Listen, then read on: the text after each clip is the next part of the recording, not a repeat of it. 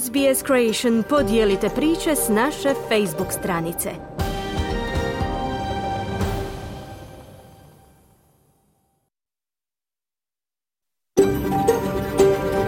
SBS, a world of difference. You're with SBS Croatian on mobile, online and on radio. Vi ste uz SBS Croatian na svojim mobilnim uređajima, na internetu i radiju.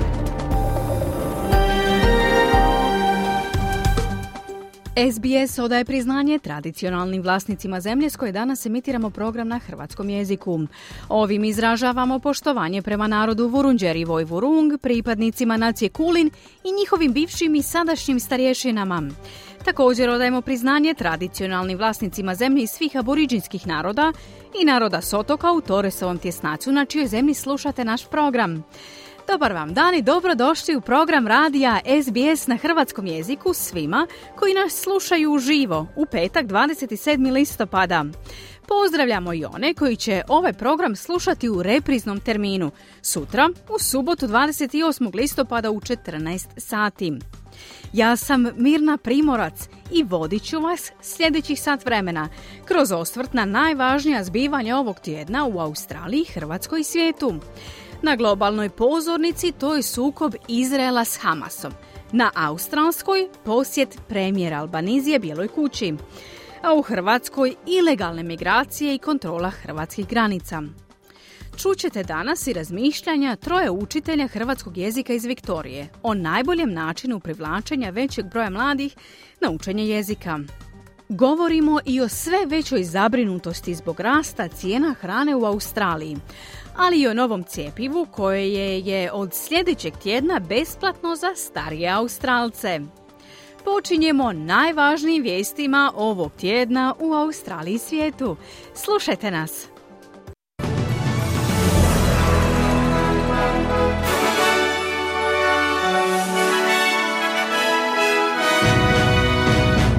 U tjednom pregledu vijesti poslušajte. Australija i Sjedinjene Američke Države najavljuju mjere jačanja regionalne sigurnosti.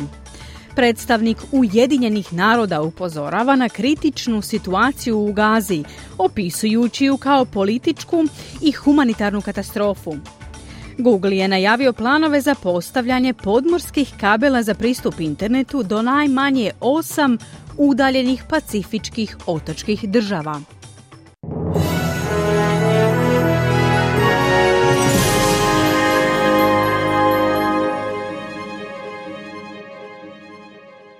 Vi slušate SBS-ov tjedni pregled vijesti i zbivanja u Australiji i svijetu.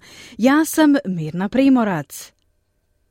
Prema američko-australskom sporazumu, Google je najavio planove za postavljanje podmorskih kabela za pristup internetu do najmanje 8 udaljenih pacifičkih otočkih država.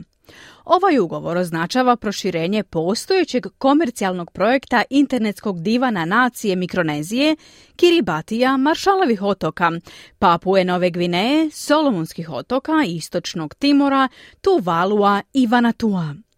Premijer Anthony Albanese istaknuo je da će ovaj projekt poboljšati regionalnu sigurnost i zahvalio se predsjedniku Sjedinjenih Američkih Država Joe Bidenu. Thank you, Mr. President, for the work that you've done in persuading legislators to make sure that we put in place the measures that are necessary. Zahvaljujem vam, gospodine predsjedniče, na vašim naporima u uvjeravanju zakonodavaca da podrže uvođenje potrebnih mjera za poticanje ovog dvosmjernog prijenosa obrambene tehnologije. Ovaj prijenos bit će ključan za postizanje mira i sigurnosti u našoj regiji, ali također i za njen prosperitet, kazao Albanese. Australija će pridonijeti projektu sa $50 milijuna, dok će Sjedinjene Američke Države dodati još $15 milijuna. Predstavnik Ujedinjenih naroda upozorava na kritičnu situaciju u Gazi, opisujući ju kao političku i humanitarnu katastrofu. U intervju za SBS Italian, Posebna izvjestiteljica Ujedinjenih naroda Francesca Albanese izražava zabrinutost zbog nedostatka hrane i medicinskih potrepština te velikog broja raseljenih stanovnika koji su suočeni s teškom situacijom dok traje izraelski napad na pojas Gaze. Gospođa Albanese ističe očajnu potrebu za dodatnim isporukama humanitarne pomoći i naglašava da Ujedinjeni narodi ne prihvaćaju izraelske tvrdnje da bi pomoć završila u rukama Hamasa te da bi Ujedinjeni narodi nadzirali distribuciju pomoći. Israel has no evidence to say that, and the other thing is that the aid would come under UN supervision. The aid is extremely needed, so the UN have guaranteed that they would... Izrael nema dokaza za takve tvrdnje, a važno je napomenuti da bi pomoć bila pod nadzorom Ujedinjenih naroda. Trenutno je stiglo samo nekoliko kamiona pomoći, iako je potreba ogromna, kazala je Francesca Albanese. Microsoft je 24. listopada najavio da će uložiti $5 milijardi u proširenje svog prisustva u Australiji, što je najveća pojedinačna investicija u Microsoftovoj 40-godišnjoj povijesti u Australiji. Ovo je ključna najava tijekom posjeta australskog premijera Anthony Albanese Sjedinjenim Američkim Državama. Tehnološki div planira iskoristiti ovu investiciju za jačanje područja umjetne inteligencije i infrastrukture računalstva tijekom sljedeće 2 godine. Brad Smith, predsjednik Microsofta, ističe da će investicija biti usmjerena na povećanje računalnih kapaciteta i razvoj umjetne inteligencije te inženjeringa, koji će pridonijeti jačanju kibernetičke obrane nacije. Najava je službeno objavljena na konferenciji u Australskom veleposlanstvu u Washingtonu, a domaći događaj bio je bivši premijer Australije, trenutačno veleposlanik Australije u Sjedinjenim Američkim Državama, Kevin Rudd. Premijer Albanese naglašava kako će ova investicija u obrazovanje i buduću radnu snagu pomoći Australiji da ojača svoju poziciju kao vodećeg svjetskog gospodarstva. We are confronting an ever-changing world and countries will either move forward and seize the opportunities to create the jobs of the future, to expand in terms of our economic growth. Suočavamo se sa svijetom koji se neprestano mijenja i države će se ili kretati naprijed i iskoristiti prilike za stvaranje radnih mjesta u budućnosti, širenje gospodarskog rasta i iskorištavanje prednosti u regiji koja je najbrže rastuća u ljudskoj povijesti, ili će nas druge države prestići. Ova investicija će osigurati da se to ne dogodi, kaže Albanese. U srijedu 25. listopada Savezna vlada Australije je najavila dodatnu investiciju od $2 milijarde u industriju minerala.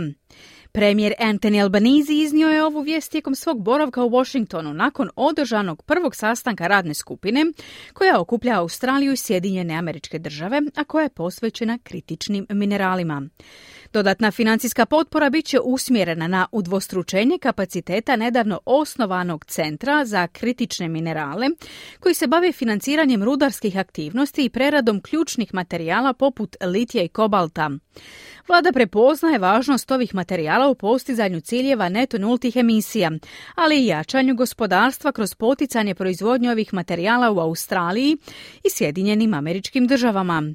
Premijer Albanese istaknuo je da njihova vizija ide dalje od samo eksploatacije ovih resursa. We'll continue to do what is necessary to not just look at providing support for extraction, if you like, of our resources.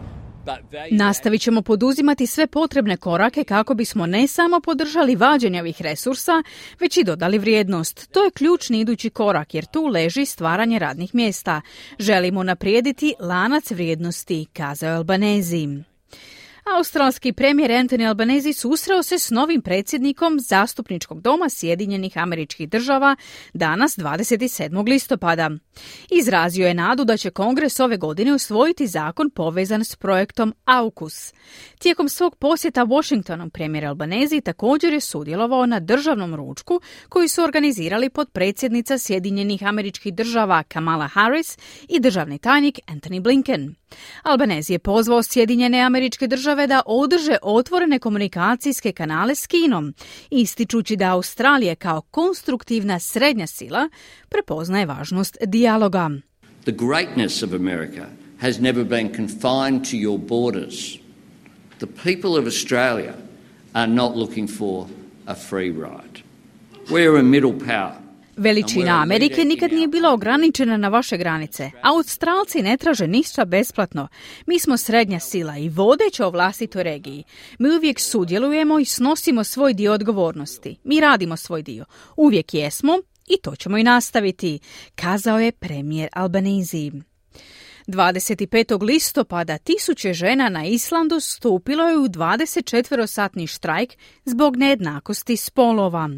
Island se smatra jednom od najnaprednijih zemalja u svijetu u pogledu ravnopravnosti spolova i nalazi se na vrhu indeksa rodne jednakosti Svjetskog ekonomskog foruma već 14 godina za redom. Međutim, u nekim sektorima i zanimanjima žene zarađuju najmanje 20% manje od muškaraca, a prema lokalnim istraživanjima čak 40% žena doživljava rodno uvjetovano i seksualno nasilje. Tisuće žena okupile su se u glavnom gradu Reykjaviku. I think this day is for all women in Iceland. I am lucky that I am working at a company. Mislim da je ovo važan dan za sve žene na Islandu. Sretna sam što radim u tvrtki koja jamči jednaku plaću za žene i muškarce, ali sudjelujem u ovom štrajku zbog svojih kćeri i svih drugih žena u zemlji, kazala je jedna od okupljenih. Ovaj štrajk predstavlja prvi cjelodnevni štrajk žena nakon prvog velikog prosvjeda 1975. godine. Sukobi koji haraju na 3 kontinenta doveli su globalni broj izbjeglica do novog rekorda od više od 144 milijuna ljudi. Agencija Ujedinjenih naroda za izbjeglice UNHCR izvješćuje da taj broj ne obuhvaća ljude raseljene zbog trenutnog sukoba između Izraela i Hamasa. Tijekom prvih 6 mjeseci ove godine čak 1,6 milijuna ljudi diljem svijeta podnijelo je zahtjeve za azil, što predstavlja najviši broj u posljednjih 6 mjeseci prema podacima UNHCR-a. Sukobi u Sudanu, Demokratskoj Republici Kongo, Mijanmaru i ruski rat protiv Ukrajine doveli su do najvećeg broja raseljenih osoba ove godine. Zapadna Australija planira proširiti svoje mogućnosti za svemirske operacije s ciljem privlačenja međunarodnih stručnjaka u tu državu. Premijer Roger Cook predstavio je planove na Indo-Pacific Space and Earth konferenciji u Pertu održanoj 23. listopada. Obećao je dodatna sredstva za postrojenje u Pertu poznato kao Fergo Space Automation, Artificial Intelligence and Robotics Control Complex ili skraćeno Fergo Spark. Ova inicijativa uslijedila je nakon što su astronomi na državnom teleskopu SKA Pathfinder otkrili eksploziju elektromagnetskog zračenja staru 8 milijuna godina, oslobađajući energiju ekvivalentnu energiji koju naše sunce emitira u razdoblju od 3 desetljeća. Premijer Cook ističe da se Zapadna Australija nalazi u idealnoj poziciji za iskorištavanje svemirskih tehnologija koje su u nastajanju. The space industry has been identified as one of the 8 key industries that we want to continue to grow Western Australian prosperity. Svemirska industrija je prepoznata kao jedna od 8 ključnih industrija koje želimo razvijati kako bismo povećali prosperitet Zapadne Australije. To će nam omogućiti raznovrsnost u našem gospodarstvu, a Zapadna Australija ima znatne kompetencije u sektorima povezanima sa svemirom, koji se razvijaju iz naših osnovnih sektora poput primarne industrije i sektora resursa, istaknuo je premijer Cook.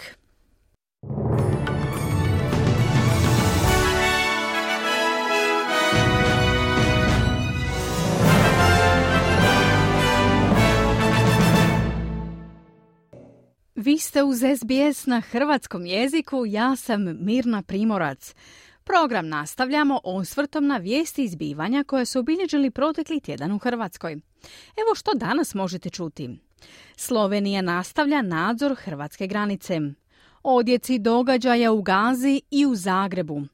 Modernizacija željeznica kreditnim novcem. Povratak zaboravljenih bolesti. Podbačaj berbe maslina. Osoba tjedna David Skoko. O naglasima tjedna s Klarom Kovačić, našom suradnicom iz Zagreba, razgovarala sam malo prije početka našeg današnjeg programa. Dobro jutro, Klara. Dobro jutro. Nadzor hrvatske granice se nastavlja. Do kada može trajati i kako reagira vlada?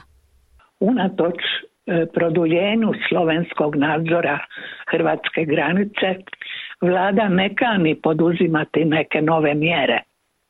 Nadzor granice prepušta policiji, tako nalaže i naš zakon, a sve druge ideje, građansku zaštitu Mira Bulja ili vojsku na granici, drži potpuno neprihvatljivim.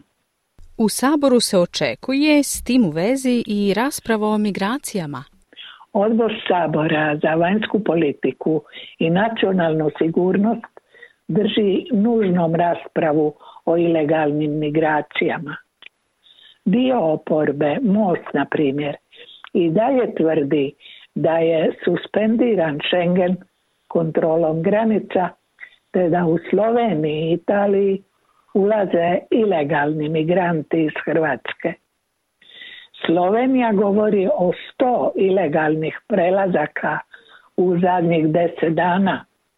Hrvatska pak o 6.000 uhićenih krijumčara ljudi posljednjih godina. Pa nije čudo da su se u Trstu danas sastali premijeri Slovenije, Italije i Hrvatske da bi razmotrili stanje i zajedničku politiku čuvanja Schengena.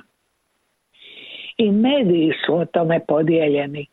Neki tvrde, za razliku od vlade i premijera, da je to što se događa, a ne može trajati još duže od 20 dana, dokaz kako je šengenska granica mrtvo slovo na papiru i kako se europske države u slučaju poput ovog recentnog prelako zatvaraju u vlastite granice. Atentati u Francuskoj i Belgiji, Gaza i Ukrajina čine svoje. Klara, zašto se odjeci događaja u Gazi osjećaju i u Zagrebu? Dok naš ministar vanjskih i europskih poslova Goran Grlić Radman u Izraelu potvrđuje podršku vlade i traži oslobađanje talaca Hamasa, ali i dolazak izraelskih Hrvata, Židova s dvostrukim državljanstvom u Hrvatsku, Židovska općina Zagreb odlučuje se na zanimljiv politički potez. Njezin predsjednik Ognjen Kraus objavljuje da istupa iz antifašističke lige Republike Hrvatske zbog izjave njezinog predsjednika Zorana Pušića. Neselektivno bombardiranje Gaze u kojem ginu civili pretvara se u ratni zločin, kaže u spornoj izjavi Zoran Pušić, čime je Ognjen Kraus nezadovoljan. Hrvatska kao i Europa u ostalom živi svojim životom, pa je došao na red i zapušteni željeznički promet. Kako? Modernizacija zastarjelih željeznica postaje strateški interes za koji vlada podiže kredit od 900 milijuna eura. Njime će se obnoviti zapuštene regionalne pruge i uvesti 60 vlakova na alternativni pogon. Danas se pušta u pogon i jedan od njih, simbolični početak reforme koja je zaostala za obnovom cestovne infrastrukture. Danas u Zaprešiću Europska pučka stranka, čiji je član i HDZ, hvali ulaganje 200 milijuna eura tog grada, odnosno uspješno povlačenje sredstava iz kohezijskih europskih fondova. U posljednjem izvješću premijera o radu vlade, iako naglašeno, nije se to moglo ni razabrati zbog prosvjeda dijela oporbe lupanjem palica o saborske klupe. Razlog, oduzimanje riječi oporbenom zastupniku u korist premijera. Na danas objavljen prijedlog plaćanja popravka oštećenih klupa, oporba navodi kako već godinama čekaju popravak cijele saborske zgrade znatno oštećene od potresa. Ne štede se izrazi na štetu korektne političke retorike. Skoro izborno vrijeme obećava zanimljive situacije. Klara, zašto se zdravstvo susreće sa zaboravljenim bolestima? Hripavac, ospice, pneumokokna upala pluća. Bolesti su koje se vraćaju iz jednostavnog razloga što se roditelji boje docijepljivanja, osobito novorođenčadi i dojenčadi. Umjesto 95% docijepljeno je 80% djece. Uz strah od posljedica, a liječnici ga drže neutemeljenim, roditelji također nepotrebno odgađaju docijepljivanje. Navodno su najveći krivci društvene mreže s neznalačkim komentarima. Infektolozi su zabrinuti. A zašto su maslinari zabrinuti? Da, jer je Šibensko-Kninska županija ove godine ubrala 60% manje maslina. Lani smo bilježili prerod, dakle nikad više. Ove godine podbačaj, nikad manje, kažu za već prerađenu maslinu oblicu. To zbog pljuskova i slabog oprašivanja biljke. Utješno je što je kakvoća ulja i dalje odlična, bez obzira što će mu cijena biti 20% veća. Kome je hrana i lijek, platit će. Inače, tjedan je prepun događaja koji odražavaju političku kulturu Hrvatske, a završio je prometnom nesrećom, udesom na cesti A1 kod Gospića, u kojoj je vozač kombija pregazio 2 radnika Nepalca i zatim pobjegao, da bi se potom pojavio u policiji s 2 odvjetnika. Promet je satima zastao, očevid bio vrlo složen. Primjer niske vozačke kulture i etičnosti. Nedjela sa zasigurno višegodišnjim zatvorom. Klara, zašto je David Skoko osoba tjedna? Jer je njegov televizijski serijal Motor loza kuhača izazvao nezapamćenu medijsku pažnju i gledanost. Proslavio se moderniziranjem tradicionalnim domaćim jelima i činjenicom da može raditi 20 sati dnevno. Kad je svojedobno za 24 Kitchen snimio serijal Stari gušti, nova kužina, bio je prvi hrvatski kuhar na stranoj televiziji. Kad je emisija izašla u eter, dao je za hrvatske medije 70 intervjua. Istarski šef modernog vremena, star je 47 godina, ne drži da dobro kuha, iako od svega što uđe u konobu oštarija Versada u Gubolovskom može napraviti jelo. Čak i od krljušti ribe i od njene kralježnice, kaže, a majku i suprugu drži boljim kuharicama od sebe. Istarskog sina ribara oduševljava Baranja, Zmajevac, tradicija podrumarstva, a u serijalu srijedom obilazi motorom i malim štednjakom na drva cijelu Hrvatsku. Predstavlja ljude iza vina i njihove obitelji. Za njih kuha i sve to radi s radošću, s ozbiljnošću, s poštovanjem prema hrani i ljudima.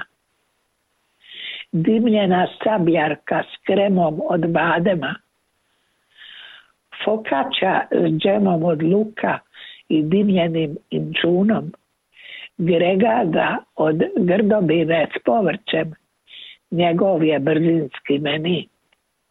Nije mi problem kuhati za 100, 200, 300 ljudi. To što mi imamo nema nitko. Kaže ovaj, kako za sebe uporno tvrdi, ribar i ribarev sin. Ne ugostitelj i kuhar. Čestitamo. Klara, hvala i lijep pozdrav. Hvala vama.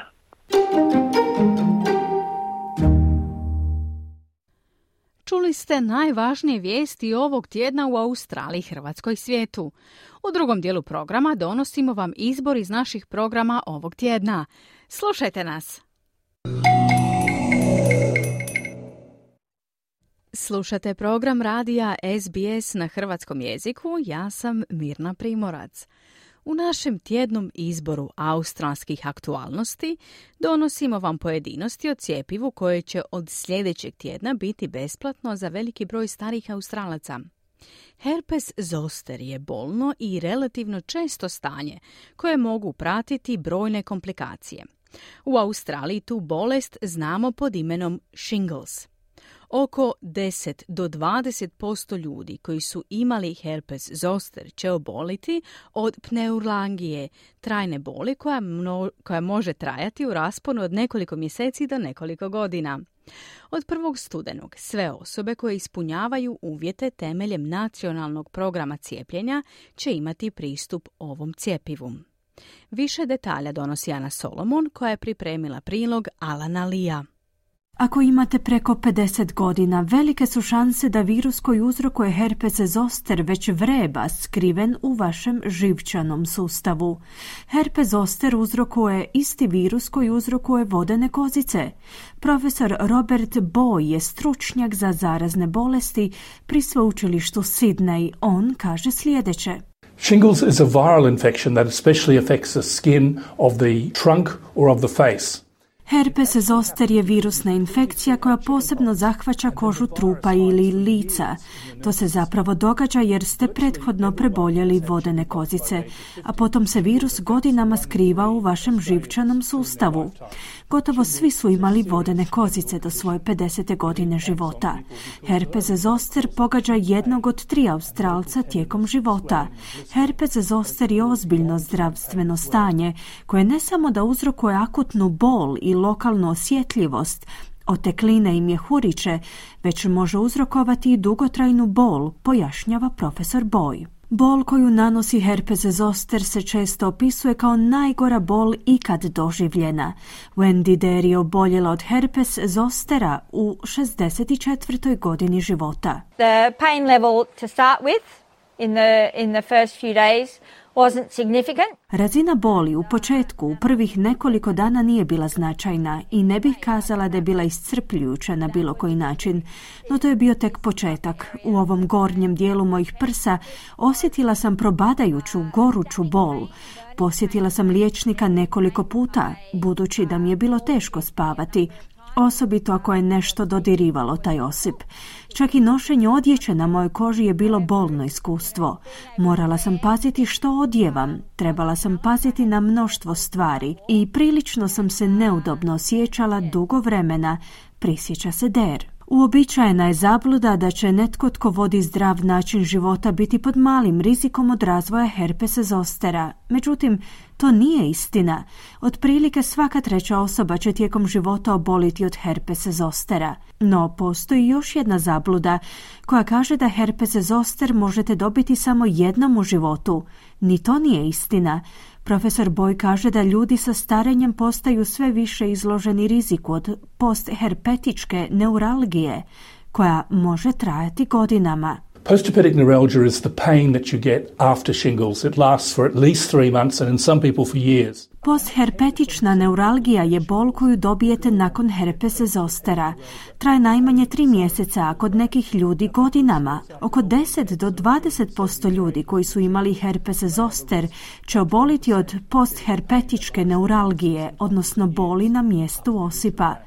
Taj rizik raste sa starenjem. Dakle, ako ste u 70-ima ili 80-ima godina života i obolite od herpes zostera, pod 20%-nim ste rizikom od razvoja boli koja traje mjesecima, a ponekad čak i godinama nakon prvotnog osipa, pojašnjava Boy. Julia Jones je izvršna direktorica organizacije Pain Australia, zagovaračkog tijela koje radi na poboljšanju kvalitete života ljudi koji žive s boli. Ona kaže da herpes zoster predstavlja značajan teret australskoj zajednici. So the problem with pain is it reduces people, it brings them home, it makes them afraid to move and to be active.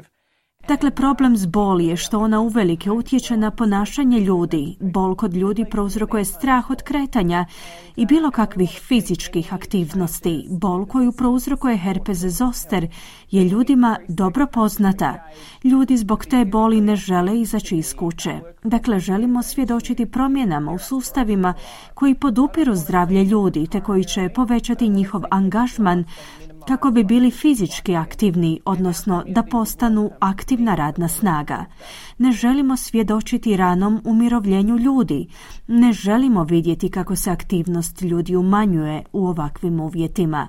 Naša bi zajednica pozdravila sva poboljšanja po tom pitanju, naglašava Jones. Od 1. studenog u sklopu vladinog nacionalnog programa cijepljenja će biti uvršteno novo cjepivo Shingrix za prevenciju herpes zostera i postherpetičke neuralgije. To je neživo cjepivo, što znači da se ne može replicirati u tijelu i izazvati bolest, čak ni kod ljudi s oslabljenim imunološkim sustavom. Cjepivo pruža 10-godišnju zaštitu i učinkovitije je od cjepiva koje je trenutačno dostupno u sklopu nacionalnog programa cijepljenja. Cjepivo Shingrix će biti dostupno svim ljudima starijima od 65 godina, aboriđinima i stanovnicima otočja Torresovog tjesnaca starijim od 50 godina, te osobama s oslabljenim imunološkim sustavom u dobi od 18 godina naviše s visokim rizikom od oboljenja od te bolesti. Julia Jones pozdravlja ovaj potez. This is a really good start to getting people to continue with their working lives. Ovo je stvarno dobar početak u poticanju ljudi da nastave sa svojim radnim vijekom, da svoje obitelji drže na okupu, aktivnima i zadovoljnima i da budu uzori budućim generacijama. Dakle, neminovno je da će ljudi obolijevati, no činjenica jest da u ovoj zemlji možemo puno bolje djelovati po pitanju izbjegavanja i tretiranja vidljivih oboljenja, naposljetku je izjavila Jones. Stručnjaci potiču obitelji da započnu razgovore sa svojim voljenima kako bi podigli svijest o tome koliko herpes zoster može biti bolan i iscrpljujuć. Čuli smo Anu Solomon s prilogom Alana Lija. Ovog tjedna objavljeno je i redovno godišnje izvješće humanitarne organizacije Foodbank Australia. Oni tvrde da se gotovo 50% Australaca boji gladi zbog rasta cijena hrane i drugih životnih troškova. Ana Solomon s prilogom Grega Dieta i Gavina Butlera. Pritisci na troškove života u Australiji su brojni i različiti, a ovogodišnje izvješće organizacije Foodbank Australia pod nazivom Hunger Report je pokazalo da su troškovi prehrambenih namirnica glavni uzrok nedostupnosti hrane i da je gotovo polovica stanovništva zabrinuta da će biti primorana gladovati. Izvješće otkriva da je čak 48% opće populacije tjeskobno ili da je u nemogućnosti uspostaviti stalan pristup odgovarajućoj hrani. Radi se o situaciji u kojoj ljudi nemaju redovit pristup hranjivim namirnicama, potrebnim za normalan rast i razvoj, te aktivan i zdrav život. 47-godišnja Karen kaže da točno zna kako je biti u toj situaciji. Karen je u invalidskoj mirovini i samohrana je majka kćeri koju treba prehraniti. Ona kaže da obje trebaju podnijeti veliku žrtvu kako bi preživjele, te da si ne mogu priuštiti izvanškolske sportske aktivnosti poput plivanja. Karen kaže da mora odrediti prioritet svakih 2 tjedna kako bi platila svoje račune. We don't get like sweets, we get basically, bread, milk, the things for, you know, meals that you have like at lunch and dinner and that. Ne kupujemo si slatkiše, kupujemo samo osnovne namirnice kao što su kruh, mlijeko i druge namirnice koje su nam potrebne za pripremu ručka i večere. Vrlo rijetko kupujemo bilo kakve slastice ili grickalice. Također rijetko odlazimo van i jesti, možda jednom u 2 tjedna, ako uspijemo dovoljno uštedjeti, i na to se odlučujemo tek po plaćanju svih računa. Ako postoje neki računi koje ne možemo podmiriti, odgađamo njihovo plaćanje za 2 tjedna, kazala je Karen. Iz organizacije Foodbank Australia kažu da se oko 3,7 milijuna australskih kućanstava u posljednjih 12 mjeseci suočilo s nesigurnošću opskrbe hranom, a što je povećanje od 3% u odnosu na prethodnu godinu. Brianna Casey, direktorica organizacije Foodbank Australia, je kazala da je kriza životnih troškova u tolikoj mjeri teška da čak niti zaposlenje ne jamči ljudima da neće ostati gladni. We know that we are seeing people who are younger. We know we are seeing people who are employed. Sve više vidimo mlade, ali i zaposlene ljude. Posao više ne znači jamstvo da nećete ostati gladni, a zbog čega se ovdje u Foodbanku suočavamo s nekim doista velikim izazovima u smislu zadovoljavanja potreba za prehrambenim proizvodima. Isto tako uviđamo potrebu za promjenom načina na koji dosežemo zajednice, budući da nam se sada obraća veliki broj mladih stručnjaka, ističe Casey. Kako Karen to vidi, sada samo bogati ljudi ne osjećaju pritisak viših cijena. You hear about it, you know, on the news and that people with six-figure incomes can't afford, you know, food because they're paying off really high mortgages and... Čujete na vijestima da si ljudi čak niti sa 6-znamenkastim primanjima ne mogu priuštiti hranu jer otplaćuju visoke hipoteke. A ako usto imate djecu, troškovi su još i veći. To se pretvara u beskrajni ciklus siromaštva za sve osim za bogate ljude, kazala je Karen. Izvješće organizacije Foodbank Australia otkriva da 56% stanovništva navodi da je kriza životnih troškova njihova najveća briga, ali za one koji se suočavaju s nesigurnošću opskrbe hranom, troškovi kupovine hrane i stambenog prostora su postali preveliki. 79% kućanstava je prijavilo rastuće troškove života kao najveći razlog svojih poteškoća. To je 15% porast u odnosu na 64% u 2022. godini. Karen kaže da je Foodbank za nju i njezinu kći sjajan izvor podrške. I go chat, you know, with the people at Foodbank or with, you know, the counselors that they have on offer down here and... Odlazim razgovarati s ljudima u Foodbanku ili s njihovim savjetnicima. Foodbank nam je bila neprocjenjiva podrška i ne znam kako bismo se nosili s našim poteškoćama da nismo imali njihovu pomoć, zaključila je Karen. Bila je to Ana Solomon s prilogom Grega Dajeta i Gavina Butlera. U nastavku programa pred mikrofonom će biti učitelji hrvatskog jezika iz Melburna. Razgovaramo kako potaknuti veći broj djece i mladih na učenje hrvatskog. No prije toga malo glazbe. Ostanite uz program radija SBS na hrvatskom jeziku. Vi ste uz SBS na hrvatskom jeziku, ja sam Mirna Primorac. Sljedećih 10 minuta posvećujemo zbivanjima u hrvatskoj zajednici, točnije negativnom trendu pada broja učenika hrvatskog jezika. Centar za učenje hrvatskog jezika u četvrti Keilor Downs na zapadu Melburna prije 5 godina pohađalo je gotovo 160 učenika, od predškolske do srednjoškolske dobi. Sada je taj broj prepolovljen.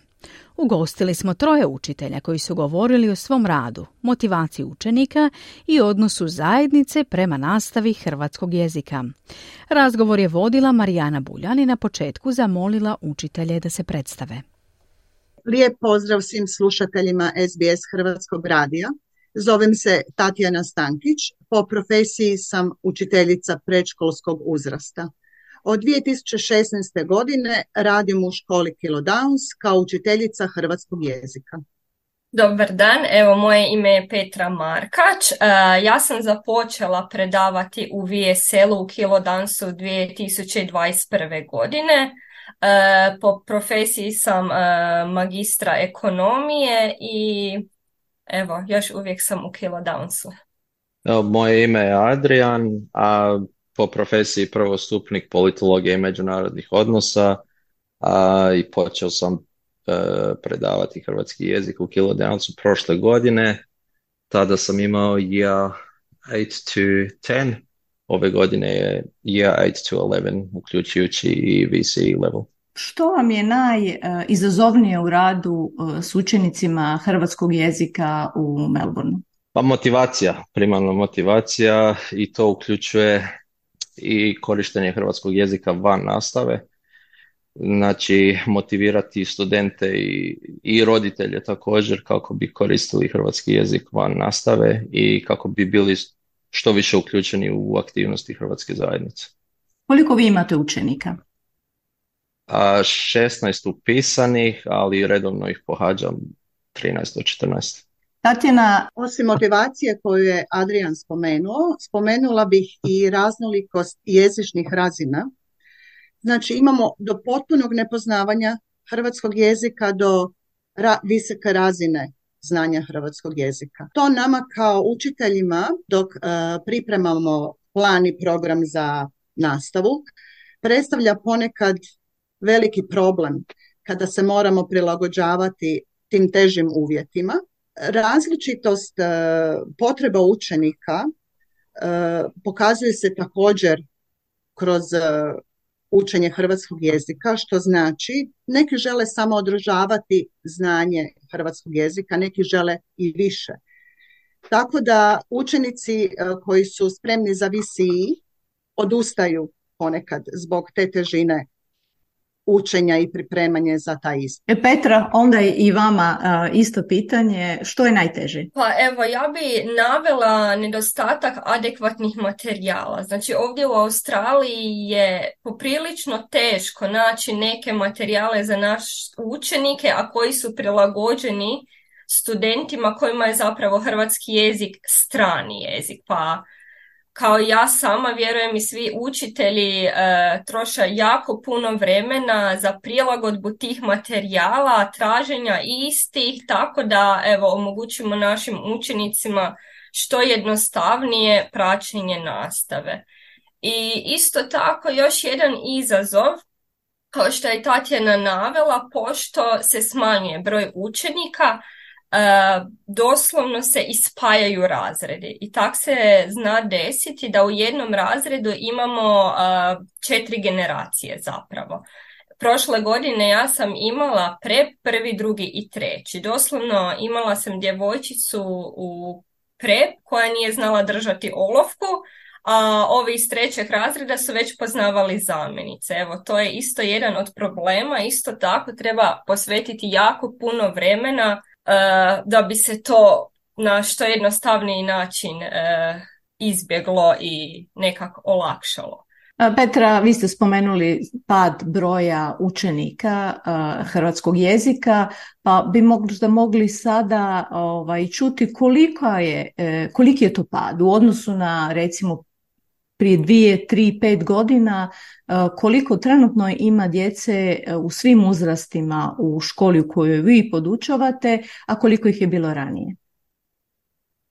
Ja sam došla u razdoblju lockdowna, bilo mi je napomenuto 2018. nakon dobro odigrane utakmice na prvenstvu da se broj zainteresiranih učenika drastično poveća i mislim da onda te godine zapravo su tražili i dodatne učitelje koliko smo učenika imali, a nažalost nakon korone, kad sam evo ja se priključila, taj broj radi demotivacije studenata je drastično pao.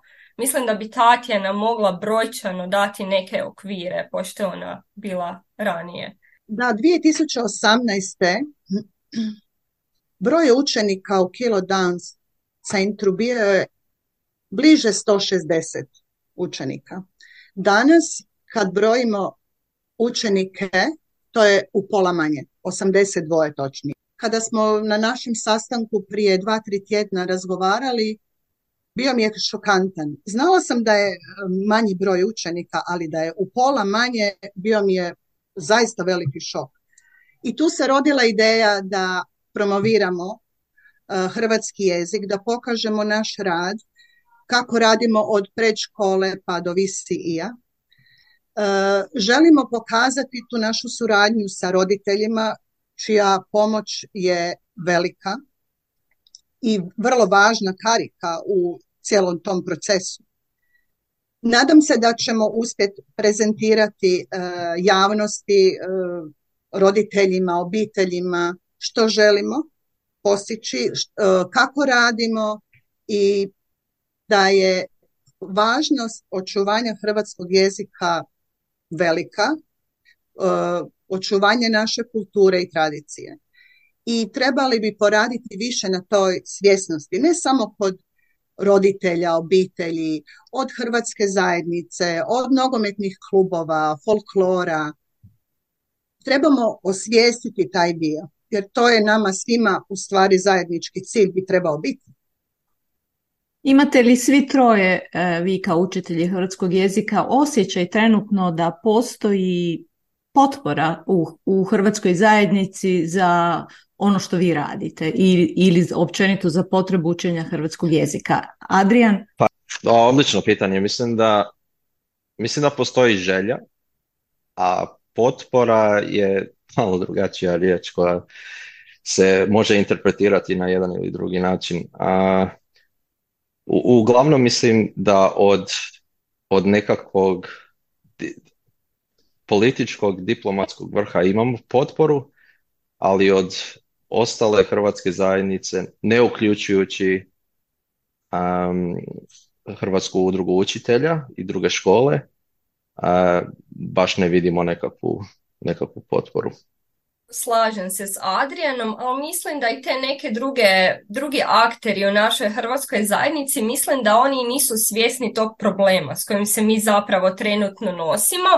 Možda da se i oni malo osvijeste o situaciji s kojom se sada nosimo, da bismo, vjerujem, dobili njihovu podršku. Ja sam uvjerena da zajednica je upućena u problem.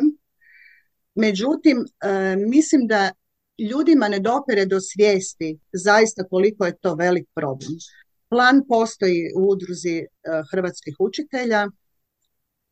Taj plan se mora detaljno razraditi, posjetiti nogometne klubove Hrvatske, hrvatsku zajednicu općenito, porazgovarati, vidjeti da su sve strane zadovoljne. Znači i škola, i nogomet, i folklor, da svi imaju svoje vrijeme za recimo trening, za ples, ali pošto mi imamo samo jedan dan u tjednu školu hrvatskog jezika, a to je subota, trebalo bi se nekako dogovoriti da taj dio nastave i taj dio vremena prepuste školi, a ostatak dana nekako da se pokušamo dogovoriti da napravimo da su svi zadovoljni.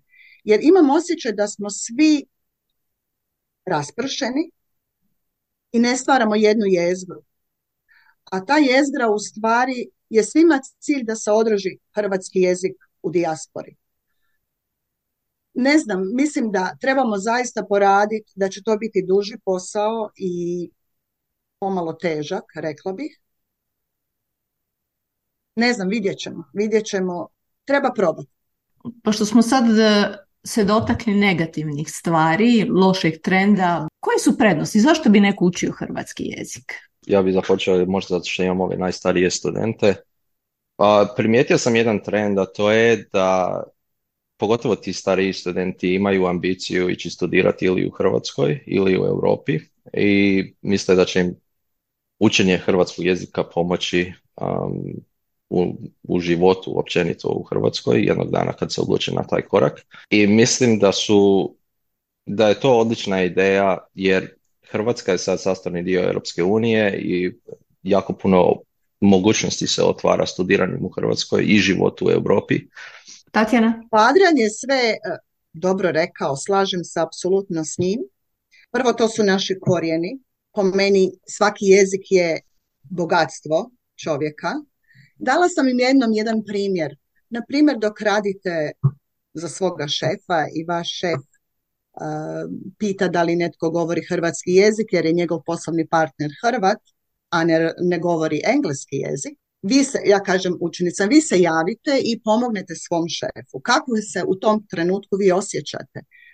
Pa to je, onda su njihove reakcije, pa to je dobro, to je lijepo, mogu napredovati u poslu, mogu razgovarati sa rodbinom u Hrvatskoj, mogu živjeti u Hrvatskoj.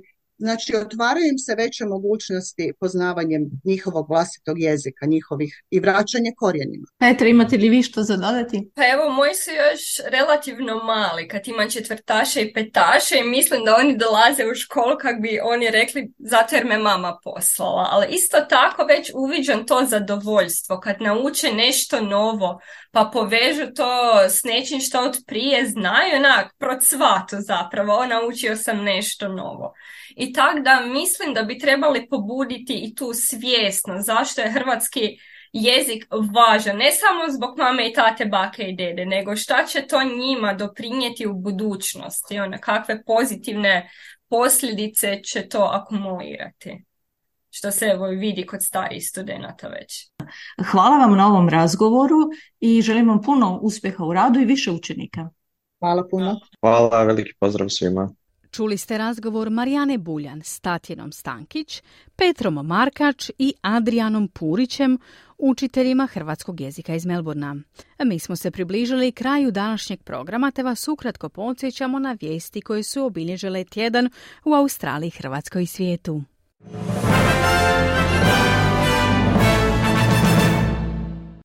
Australija i Sjedinjene Američke Države najavljuju mjere jačanja regionalne sigurnosti. Predstavnik Ujedinjenih naroda upozorava na kritičnu situaciju u Gazi, opisujući ju kao političku i humanitarnu katastrofu. Slovenija nastavlja nadzor hrvatske granice.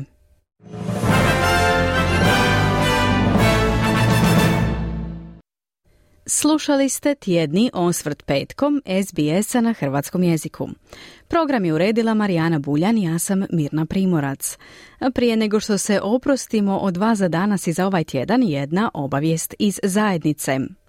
Upravni odbor Zaklade hrvatskih studija poziva članove zaklade na godišnji sabor u nedjelju 19. studenog u klubu Kralj Tomislav u Edinser Parku. Početak sabora je u 15 sati, a registracija od 14 sati i 30 minuta. Hvala vam na slušanju. Budite uz naše programe i sljedeći tjedan. Ponedjeljkom, utorkom, četvrtkom i petkom u 11 sati, a subotom u 14 sati možete čuti reprizu programa od petka. Ugodan vikend i do slušanja! Želite čuti još ovakvih tema? Slušajte nas na Apple Podcast, Google Podcast, Spotify ili gdje god vi nalazite podcaste.